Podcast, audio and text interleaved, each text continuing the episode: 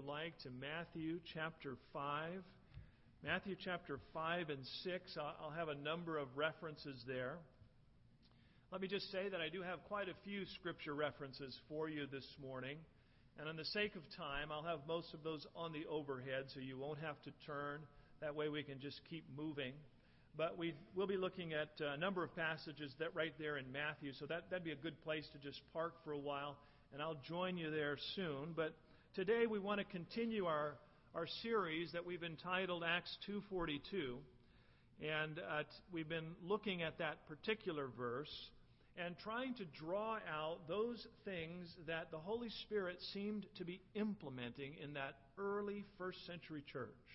It was such a fruitful work. God was adding daily to those that were being saved. It was such a, a vibrant church. And I believe God giving really the template for what He would look for in church going forward through the, through the centuries. And so we want to draw from those things, and we want to f- make sure that we're focused on the same things the Holy Spirit was putting the focus on in the in the first church. And so we're looking for that model. We're looking for that fruit that comes from that. And we see this summary in Acts two forty-two of all the areas that the early church was focused on, and it says that they were continuing steadfastly. Let me read it again and remind you. And they continued steadfastly in the apostles' doctrine and fellowship, in the breaking of bread and in prayers. That word steadfast, it means to be earnest towards, to be constantly diligent, to adhere to, to attend to, to wait on continually. So this is what the early church was about. They were about being steadfast in the apostles' doctrine, the Word of God. They were steadfast in fellowship and breaking of bread, that coming together as God's people. And then finally, what we'll be looking at here today, they were steadfast in prayers. Prayers.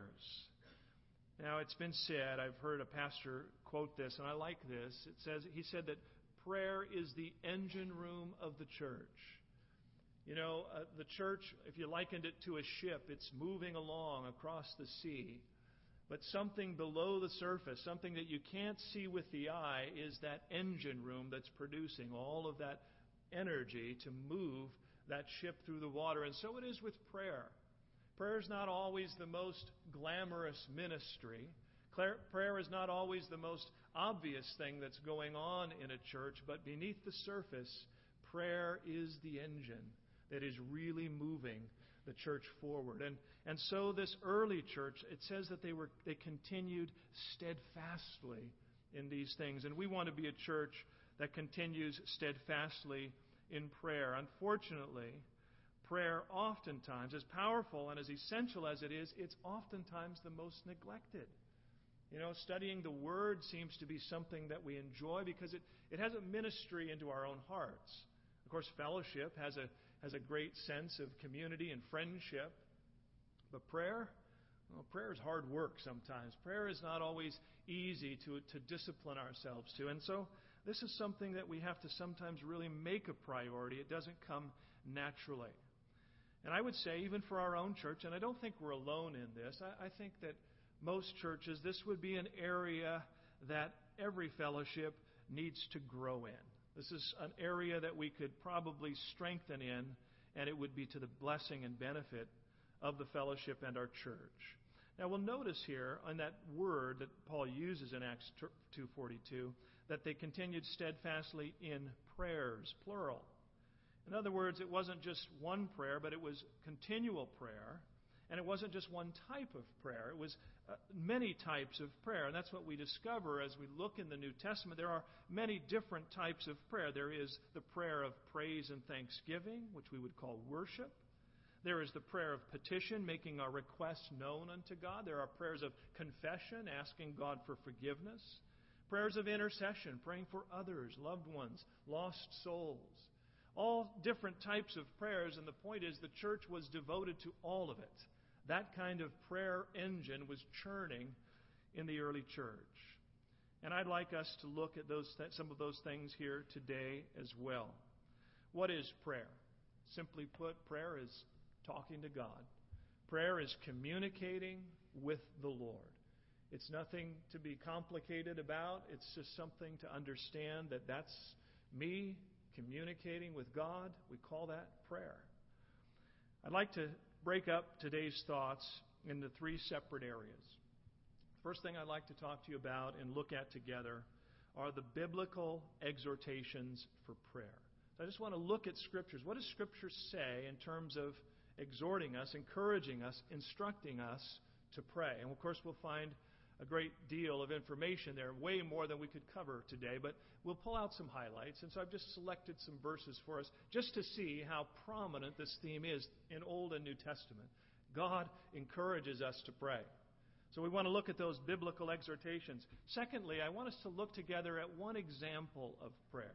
Now, this is just one example of so many in the Bible, but I, I've selected this one because it's an example that James draws from when he talks about prayer in the New Testament. So we'll secondly look at an example of prayer. And then thirdly, finally, I'd like us to consider a model for prayer, a pattern, how we might pattern our own prayer life individually, and even that way we would pray together corporately. So let's begin by looking at some biblical exhortations. And again, I'll have so much of this for you on the overhead so that you don't have to turn through. But I'm going to start in the book of Psalms. Now, Psalms is actually the largest book in the Bible. And it is filled with hundreds, literally hundreds of exhortations to worship the Lord. There you'll find throughout the Psalms this, these instructions to sing, to praise, to shout, to make a joyful noise, to give thanks to the Lord. And I want you to understand that part of prayer is worship. Oftentimes we think of prayer as asking God for the things that we need and desire. And it is. It is. That is part of prayer. But just in terms of sheer volume, when the Bible talks about praise and worship, there is so much more of exhortation to praise and worship God. And this also is communicating with God, isn't it? If prayer is communicating with God, then offering up thanks and worship to Him is a part of our prayer. Just look at some, and again, there are hundreds. Just a few tidbits for you. Psalm twenty-nine two. Give unto the Lord the glory due His name. Worship the Lord in the beauty of holiness. Psalm thirty, verse four. Sing praise to the Lord, you saints of His. That includes you and I. And give thanks at the remembrance of His holy name. Psalm one hundred, verse four, a popular, often quoted. Enter his, into His gates with thanksgiving and into His courts with praise. Be thankful to Him and bless His name. Psalm one oh five, verses one through three. Oh, give thanks to the Lord. Call upon His name. Make known His deeds among the peoples. Sing to Him. Sing psalms to Him.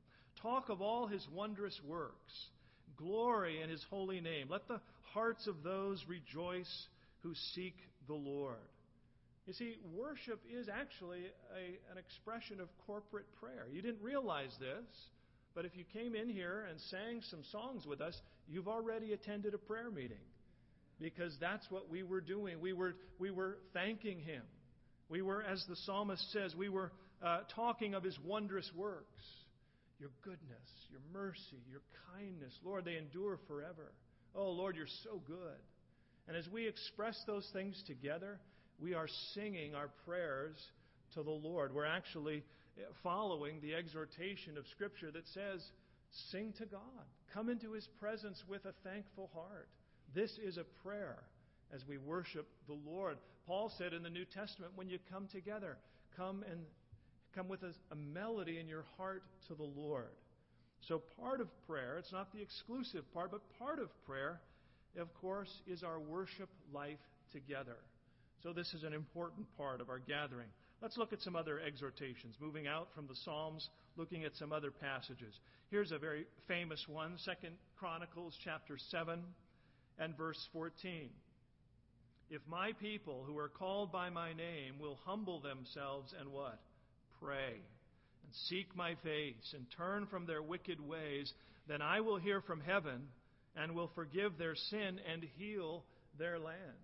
The Scripture encourages God's people, that would be the church in our generation, to humble ourselves and to repent and to pray. We, we need to pray for our nation. We need to repent on behalf of our nation. our community, our city, our state. Oh, there's plenty to repent of and to pray about. And God encourages His people. Who else is going to pray? Who else is going to call out to God for the healing and, and, and the revival and the spiritual awakening that is so desperately needed in our time? The heathen are not going to do it. The politicians that don't know God are not going to do it.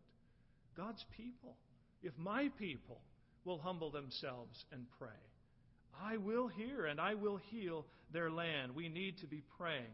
And God's Word encourages us to pray even for our, our nation. Moving on into Philippians, we see Philippians chapter four and verse six. Be anxious for nothing, but in everything, by prayer and supplication, with thanksgiving, let your requests be made known to God. And the peace of God, which surpasses all understanding, will guard your hearts and minds through Christ Jesus. Listen, don't be anxious. Don't be worrisome. Instead, pray. Be anxious for nothing, but in everything, pray. So the Scripture says, what should I pray for? Pray for everything. Pray about everything. Pray for everything. Whatever is going on in your life, pray about it. Bring it to the Lord. Make your requests known unto Him. First Thessalonians chapter five and verse sixteen. Rejoice always. Pray without ceasing. In everything give thanks, for this is the will of God in Christ Jesus for you. Have you ever wondered what God's will is for you? Now, God has, I think, specific will for each, and sometimes that takes time to discern and for God to unfold. But listen, here's one thing you can know is God's will for you. You should be rejoicing, you should be praying, and you should be giving thanks. That's always the right thing to do, because it's God's will for us in Christ Jesus. So we're to pray about everything, and we're to pray constantly, all the time. We should be praying. You know, I like to pray sometimes in the car. And I found, you know, when I come to a red light, I get it gets awkward, right? Because the guy next to me is looking like, who's he talking to? There's nobody in the car. So I got the cure to that. You know, you just buy yourself a little ear, one of those little earpieces. Man, you just pray away, and people think, oh, he's, man, he's so important. He's talking to people on the phone. You know, he's so popular. Amen, brother. God bless you, Lord. You know, you just pray. The idea is praying without ceasing. It's it's an attitude of prayer. Now, you, you actually, you don't have to have your lips moving every second in prayer, but your heart is open to heaven. You know, it's a, it's an open communication. You're in touch with God all day, every day. And there's just this walking in His presence and that attitude of prayer, praying constantly. First Timothy chapter two and verse eight.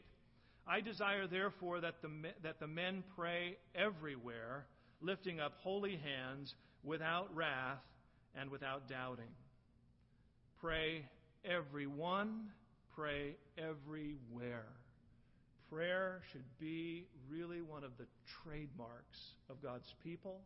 And it should be one of the trademarks of His church, and express ex- specifically here that the men would take the lead in praying and covering their families, their church, their community, their nation in prayer. James chapter five, just some practical thoughts about prayer. In verse thirteen, it says, is anyone among you suffering? Let him pray. Is anyone cheerful? Let him sing psalms. Is anyone among you sick? Let him call for the elders of the church and let them pray over him, anointing him with oil in the name of the Lord. And the prayer of faith will save the sick, and the Lord will raise him up. And if he has committed sins, he will be forgiven. Confess your trespasses to one another and pray for one another that you may be healed. The effective, fervent prayer of a righteous man avails much. You see, in the early church, prayer was the very first thing that came to mind when there was trouble. For us, because we're so sophisticated and we have technology and we have medical advancement and we are so self-sufficient, prayer is often the last thing that comes to mind. Well, all we can do now is pray. We've tried everything else. I guess we'll just have to resort to prayer. Sorry to say, that's all you got. See, in the early church, is there a problem? Pray. Don't do anything until you pray.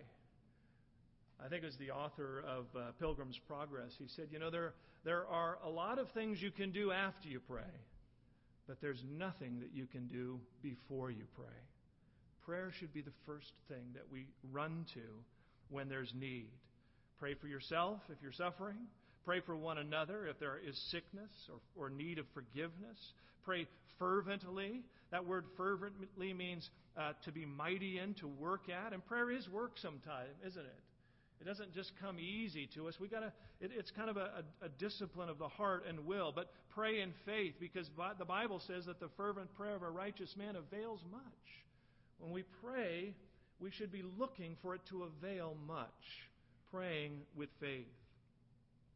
I want to go over a few more scriptures, and, and these will all be scriptures taken from the words of Jesus. Let's hear what Jesus himself says about prayer. Matthew chapter five. I assume you're nearby there. Take a look with me in verse forty-four. Matthew five, verse forty-four. But I say to you, love your enemies, bless those who curse you, do good to those who hate you, and pray for those who spitefully use you and persecute you. Wow, that is radical. That is, if it wasn't Jesus himself, I'd say this is crazy. This is what Jesus says should mark the life of his people, that there would be this connection with a desire to see others saved. Do you understand that lost people act like sinners because that's how they're wired? The, the answer is not let's get even, let's take revenge, let's, let's go get them. The answer is pray for them. Win them over with the character of Christ being seen in your heart and in your walk. Pray for those who persecute you. It happens at work. It can happen amongst family. Pray for them. Pray for them that, you know, and now, don't don't pray that God will smite them. That's the way I pray sometimes. No, no, pray pray that God will save them. I'll pray for my enemies. I'll get you on my prayer list, God. Get him. No, no, not that kind of prayer. Pray for them that they might be saved. You remember Jesus at the cross. Father, forgive them. They know not what they do. The most effective tool that we have to win the lost is prayer. Now, it, it needs to be supported with the sharing of the gospel. But I'm telling you, prayer is what opens up that opportunity. You, you know, the gospel is powerful, but the gospel, when bathed in prayer for an individual, uh, there, it, it, it finds so much more power. It, again, it just puts energy behind that, that opportunity. Pray that God would save. Pray that God would give you opportunity to walk in his love and in the character of Christ. Skip now down to Matthew six and verse five. Jesus giving a little more instruction here now on prayer. He says, and when you pray, you shall not be like the hypocrites, for they love to pray standing in the synagogues and on the corners of the streets, that they may be seen by men. Assuredly, I say to you, they have their reward. But you, when you pray, go into your room, and when you have shut the door, pray to your Father who is in the secret place, and your Father who sees in secret will reward you openly. And when you pray, do not use vain repetitions as the heathen do, the unbelievers. And that's not some uh, pagan mantra that you go through, for they think that they will be heard for their many words. Therefore, do not be like them, for your Father knows the things you have need of before you ask him. Jesus giving some real insight into prayer. Don't use prayer as an opportunity to show off before men. Don't use prayer as some kind of a, see how spiritual I am because you see me praying all the time. I want as many people to see me walking around in a very holy attitude of prayer. This was the Pharisees. This was how they would pray. They would pray more for men than they did for God. And Jesus said, listen, that, that's not what God is looking for. God says, no, rather, instead of trying to pray in a in a way that would, you know, be boastful before men, you go into that secret place. You've heard of that, the prayer closet. Now, I do believe, as I said earlier, that we can pray all the time. And I encourage you to just be in an attitude of prayer and pray often, pray in the car, pray in the shower, pray in an, throughout your whole day. But I also think there's something about this setting something of a quiet time aside where there are no distractions and you have opportunity to just bear your heart to the Lord. Now, it doesn't have to be a long, drawn-out time. Jesus said, listen, your Father already knows what you have need of. But it's that intimate time of fellowship with Him. There's something about being with the Lord that just not only does it uh, bless the Lord to he- hear from you, but it blesses you because His presence has a transforming impact on your heart. And you know, when you lay out your cares and when you hand it over to the Lord, you know, there is something very practical. There is like a weight that will lift. That's why, why Paul said, you know, the peace of God will guard your heart and mind if you'll in everything be praying. So find that time in your day and, and that, that secret place where you can meet with the Lord and pray and allow the Lord to minister to you there. And remember, you're coming, and I love what Jesus said, you're coming to a loving Father. You're not tum- coming to a God who is a f- far off and, and, and, you know, looking down like, what do you want now?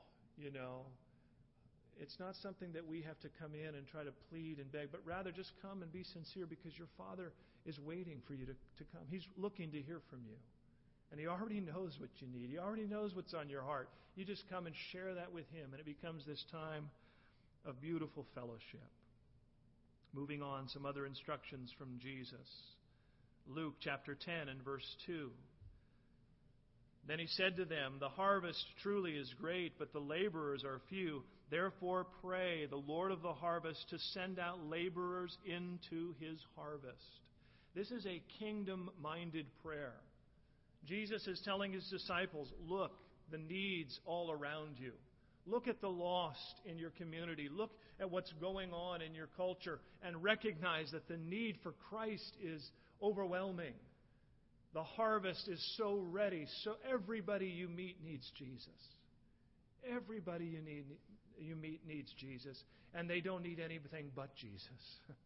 He really is the answer. And so the fields are truly white for harvest, but the laborers are few. Oh God, bring, bring a believer across the path of my loved one.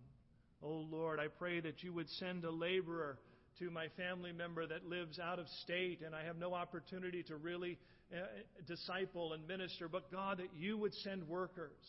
God, that you would send Christians out into our community and touch the lives for your kingdom. It's this kingdom mind prayer and asking God to send out helpers. It's better to pray for helpers than to complain that there, that there aren't enough helpers. Why am I the only one that's here and helping and doing, and where is everybody else? Listen, if there's not enough help, pray. Don't imagine like Elijah did, remember, when he was hiding in the cave. I alone am left to serve you, Lord. And the Lord said, no, you're not. I've got hundreds of others. Get, get, get up and get back to work and get back into the work of the kingdom. No, don't, don't, don't complain, but pray. Pray with a view to the harvest, for the lost, for the work of the kingdom. Moving forward, Mark chapter fourteen, verse thirty-eight. Watch and pray, lest you enter into temptation. The spirit indeed is willing, but the flesh is weak. Oh, can't you say amen to that? Lord, I want to be a prayer warrior, but it's hard, you know. My flesh is weak. I find myself, as these disciples did. This was Jesus in the, in the Garden of Gethsemane. This is Jesus at His ultimate crisis moment, and He asks His disciples to come and pray, and how does He find them? Sleeping. That's the way I do some of my prayers too. I start well, but then I'm I'm asleep. I'm, I go into deep prayer. It's hard. The, the, the spirit's willing, but the flesh is weak. But notice what He says. Listen, you need to watch and pray, lest you enter into temptation. See, I see this as a kind of praying preventatively. Jesus knew what was coming. Jesus knew that some of the greatest trial and testing was just hours away for his disciples. They didn't see it. They didn't know that. They knew something was up with Jesus. But, you know, they had Jesus. What, what possibly could go wrong? And they didn't see the, the danger just ahead. But Jesus did, and that's why he said, listen, you need to pray. You don't know what's waiting. You don't know what trial is coming your way. But you just know that they're, they're out there. And so you need to be watchful and alertly praying, because in praying, it, it prepares you for that trial. It helps protect you from those temptations. You know, I think a lot of people stumble into sin, and they find themselves kind of struggling with sin, and it's and it's more a result of prayer life than anything else. If you would just ready yourself in prayer. Listen, the time to get ready in prayer is not when the crisis arrives. Now, when the crisis arrives, pray. But the time to ready yourself really is before. That's why it becomes this discipline, this watchfulness, this alertness in prayer, because you recognize that you're going to need that spiritual strength to protect you from falling, from giving place to temptation. You know that your flesh is weak, and you know that you have to discipline and purpose your will to pray. Those are some good scriptural exhortations. I want now to look at just one example of prayer. And I chose this example because this is the one that James references when he's encouraging the New Testament church to pray. And it's the time when Elijah was praying, and it was after his spiritual victory up on Mount Carmel. And there'd been a drought for many years. In fact, he had prophesied there would be a drought. God was judging the nation of Israel, King Ahab, for their disobedience. But now God is bringing kind of something of a revival back. The, the prophets of Baal have all been killed off, and there's been this victory on Mount Carmel, and now Elijah is going to intercede and ask for rain.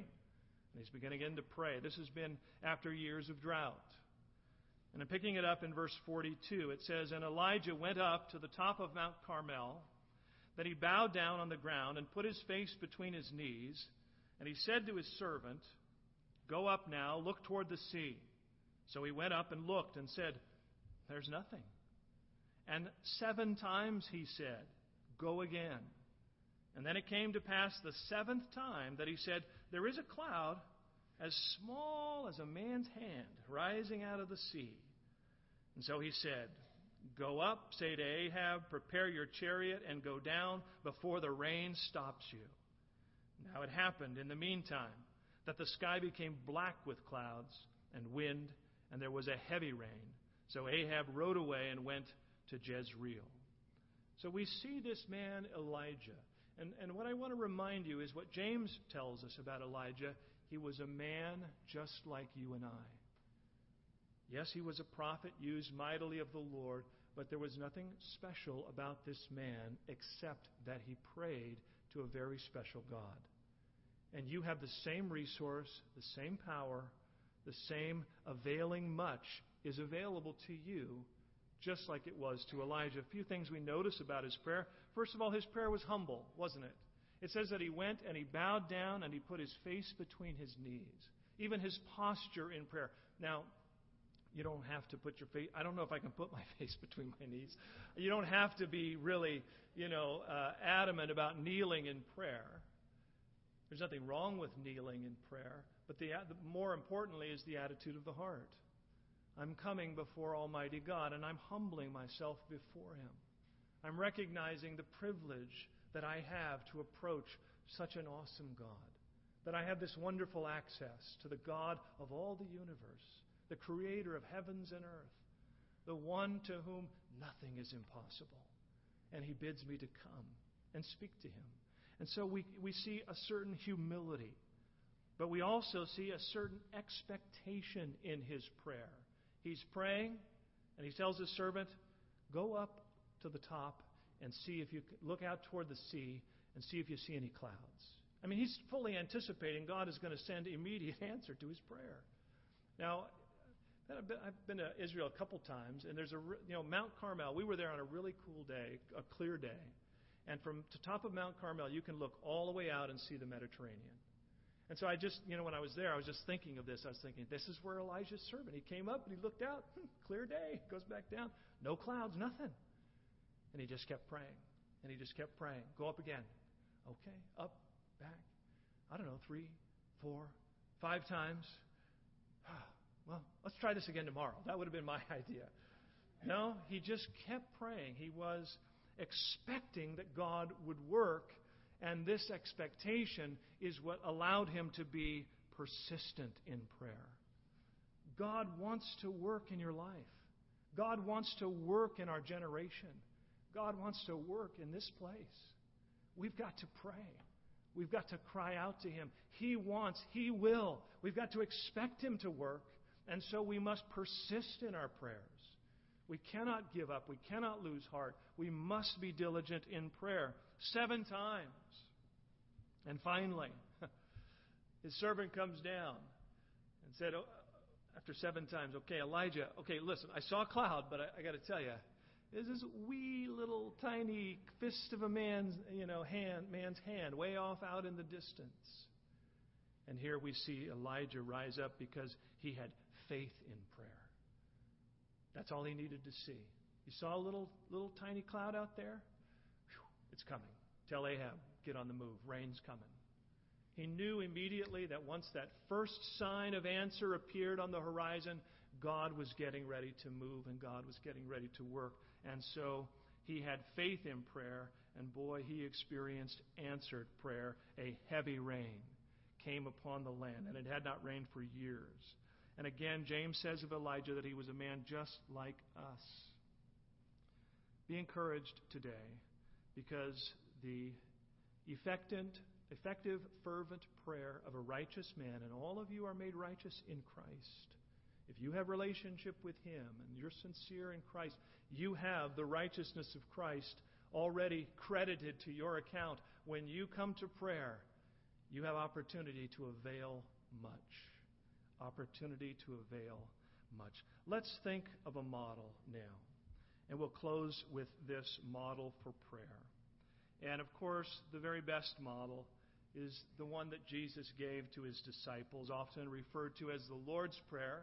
It might better be described as the disciples' prayer, because they were asking Him, how should we pray? And He said, this is how you should pray. You're there in Matthew chapter six.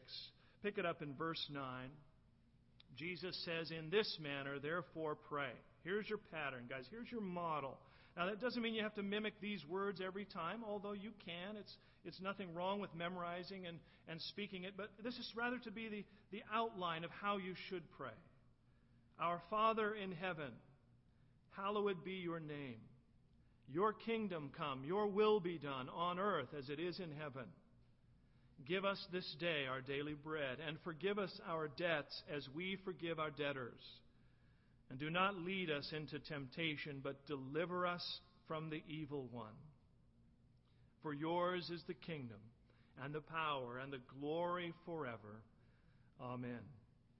Just some, some things to consider as Jesus gives this pattern for praying to the Father. First of all, I see that it is a prayer of worship. Hallowed be your name. Here's how you start your prayer. Acknowledging that God is holy. Acknowledging that He is awesome and powerful. Acknowledging that there is none like Him. Holiness com- communicates all of that.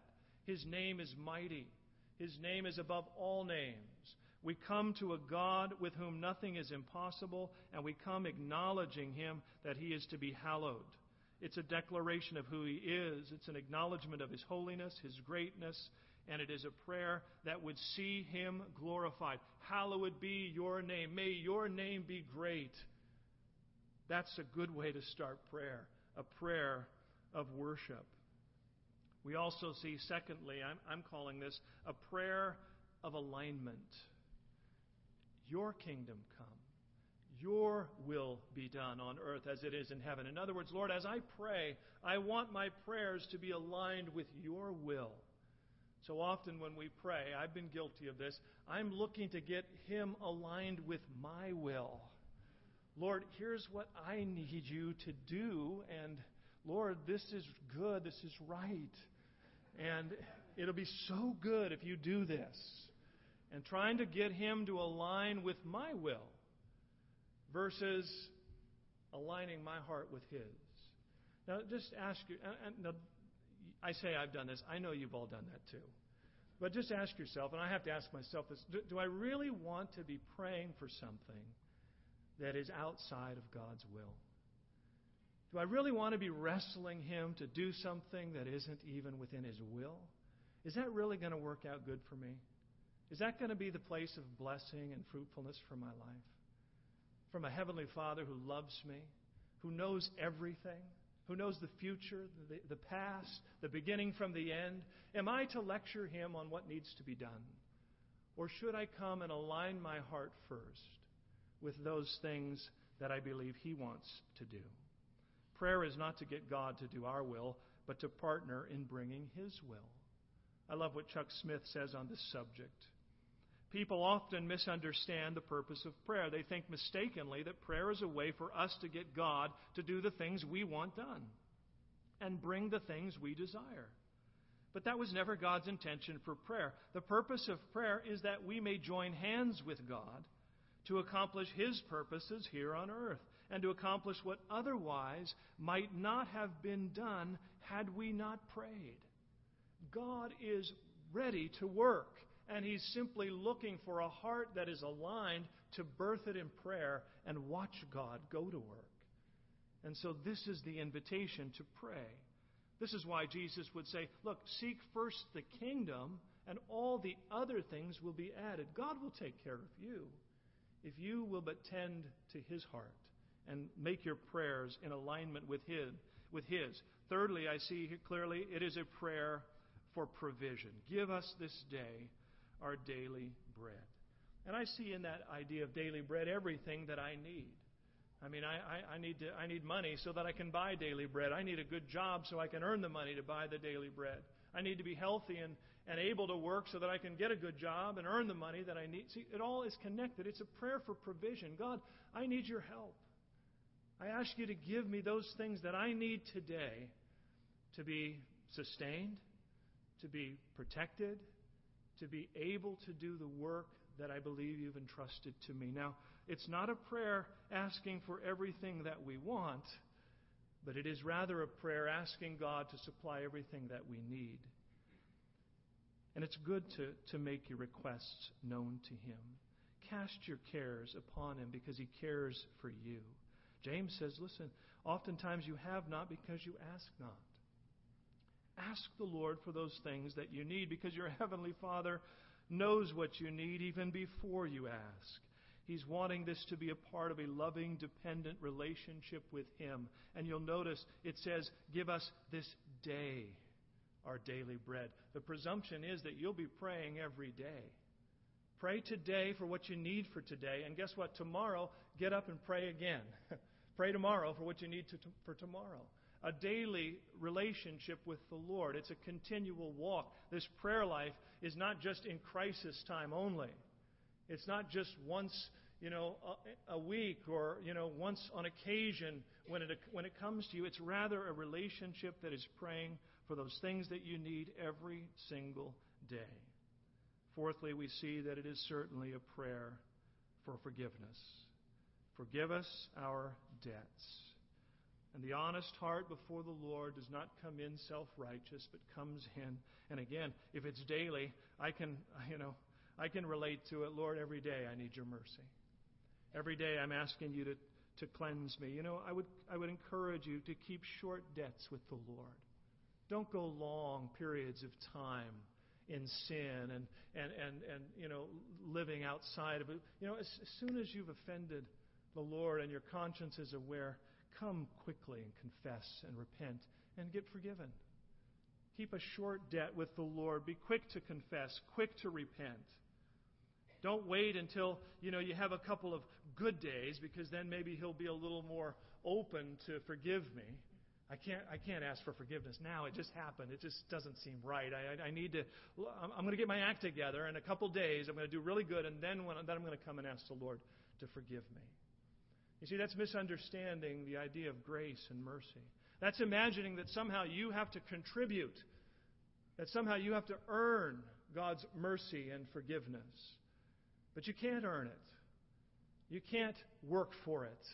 You can't put a couple of good days down and then deserve it. That's why it's called grace. Listen, you don't deserve it. None of us do. Jesus died on the cross because we couldn't do it for ourselves. None of us can save ourselves. None of us can live up to the standard that even our own hearts desire, let alone His holy standard. Come and receive forgiveness. Be quick to repent. And let that even be a humbling for you. Lord, I just have to put myself at your mercy again. Here I am again. Forgive me. Cleanse me. I'm sorry, Lord. I'm turning from that. I'm repenting. Give me the strength to live for you. Not only is it a prayer for forgiveness, I think it's also a prayer for the ability to forgive. Forgive us our debts as we forgive those, we forgive those uh, debtors against us. So, and, and I don't know about you, but I can't do that in my own strength. When someone wrongs me and, and, it's, and it's not right and it's unfair and I'm wounded and there's a real consequence to the offense, I don't just have it naturally in me to be forgiving. I find that it's the grace of God that has to help me and enable me to be forgiving. And the basis on which I can forgive is because He has forgiven me. And that grace that has touched my life now becomes the grace that works through my life. Don't hold on to. Uh, keep short accounts with the Lord and keep short accounts with your brother and sister. Don't become resentful. Don't become bitter. Don't hold on to those hurts. It's poison in your well. Lord, forgive me and give me the grace to forgive others and be free of it and let the Lord take care of you and take care of it and them. Like we said earlier, even praying for those who treat you badly. Finally, no, not finally, but almost finally, It's a uh, it's a prayer for holiness. Lead us not into temptation. You know, there's something about praying that prayer that becomes, again, one of those uh, preemptive prayers. Lord, I know that, that there's temptation out there, and I'm asking you to keep my feet far from it. You know, sometimes we end up in sin because we plan to go near it, thinking maybe we can handle it or we can dabble or just check it out. What's going on over there today? Hmm, interesting. And boom, you're ensnared. You're entangled. Part of the prayer life is, Lord, keep me far from those things. Help me to walk in obedience. Help me to walk free of those things that would entangle me. It's a prayer for holy living. Lead me not into temptation. And it's a prayer for protection. Deliver us from the evil one. Lord, break the power of Satan, and when he comes, give me the grace to resist him that he might flee from me. I do not have to serve sin and Satan. I do not have to be under the bondage of addiction and habit and those things that would so entangle me. But Lord, give me the grace. Deliver me from that power of darkness. And finally, it is a prayer of praise. It comes full circle. It starts with worship. Hallowed be your name. And it ends with worship, for yours is the kingdom and the power and the glory forever. Amen. It comes full circle back to acknowledging who it is we're praying to. I would encourage you today to make prayer not only a part of your private devotion life, but that it would spill over even into the life of your fellowship. And when we come together, we can pray together. Of course, worship is one of the ways we pray together. But even praying for one another, you know, it's very cool to kind of be out in the fellowship hall and see people kind of paired off, people praying for one another. Like, you know, let's pray. Oh, I'm going through something at work. Let's pray. And you see guys and, and ladies, you know, paired, praying. It's a good thing. Let's be a praying people. Let's pray for one another. Let's pray, uh, you know, in our own devotion life. Prayer is the engine room. Prayer is what moves. Prayer is what avails much. Not worry, not sweat, not effort, not complaining. Prayer. Prayer avails much. Now, God may put you to work. God, there may be some effort and there may be some practical things, but oh, that it would begin in prayer. As I said earlier, I think this is probably the area, you know, our church, we're, we're, we're very blessed. I hope you know that. I, I think you do. You know, we're, we really do have a neat fellowship. It's it's uh, it's a healthy church. God's really ministering to us. The Word of God is is ministering into our hearts. We have wonderful fellowship, a lot of good spiritual energy in our midst when we gather. So we have those that that Word and, and, and the fellowship. But I think there's room to grow in prayer. I would encourage you to make that a part of our church life. These things that the Lord has made priority in Acts two forty-two, I think if we can keep those alive and before us, we will see the same results of God blessing and working and establishing a furthering of His kingdom. And it'll be a great thing to be a part of. Let's close now in prayer. Father, I do thank you for this series that we conclude here today, just kind of resetting our priorities as a church, Lord, reminding ourselves those things that were so um, important in the early church. And Lord, we know that that early church was a church that was led by the Spirit. And so we want this church to be also led by the Spirit, and we want to be focused and prioritized on the very same things, your Word, our fellowship and relationship with one another, and prayers. And so, God, I, I ask that you would continue to add to the church daily those that would be saved, that you would continue to bear fruit for your kingdom and for your glory. And as our heads are bowed here today and we close in this final word of prayer, I do want to give opportunity if you're here today and you need the Lord. It may be that you are here today and you do not have this kind of relationship that we've been talking about where you're coming into a loving Heavenly Father.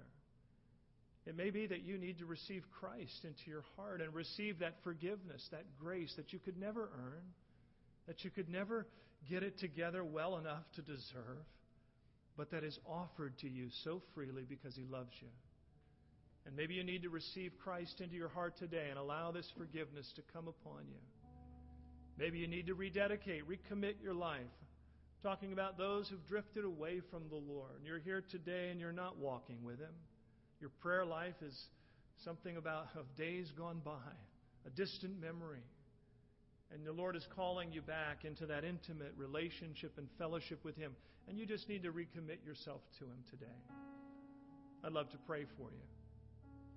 So if you're here today and you need the Lord Jesus, maybe for the first time in your life, or you need to recommit, rededicate your life to Him, I would ask you simply to raise your hand where you're seated.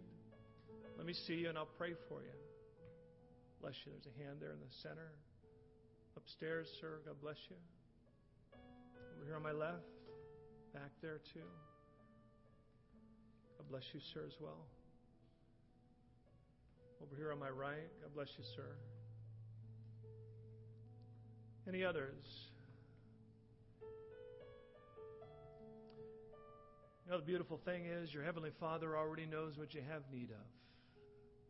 He's just waiting for you to come and acknowledge to Him that you need Jesus. Anyone else? Just before I pray, God bless you, ma'am. And you, sir, as well. And you, young man, as well.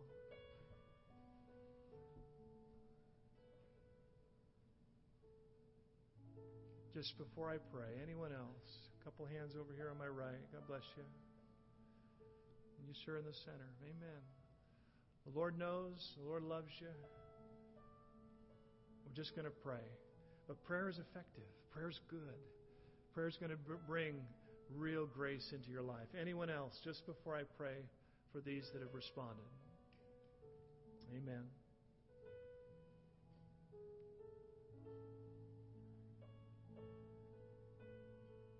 Last call. Anybody else? And so, Lord, I, okay, you got under, in under the bell. Lord, I do pray for these hearts that have uh, responded to you today. And Lord, I pray that you would meet them so lovingly, so gracefully in their hearts right now, Lord, that you would remind them that that you knew their need even before you acknowledge, they, they acknowledged it. And so you meet them today as we come honestly before you, as Jesus taught us, Lord. We, we just acknowledge, Jesus, forgive us for our, of our sins and help us to be forgiving. Lord, cleanse me. Wash me clean, not because I deserve it, but because you died on the cross and rose again on my behalf, and you love me. And let that be my covering today in mercy and grace. And Lord, move into my heart in the person of your Holy Spirit and begin to help me lead and walk a life that is with you. Lead me not into temptation, but deliver me from evil. For truly, Lord, yours is the kingdom, the power, and the glory forever. In Jesus' name, amen. Amen.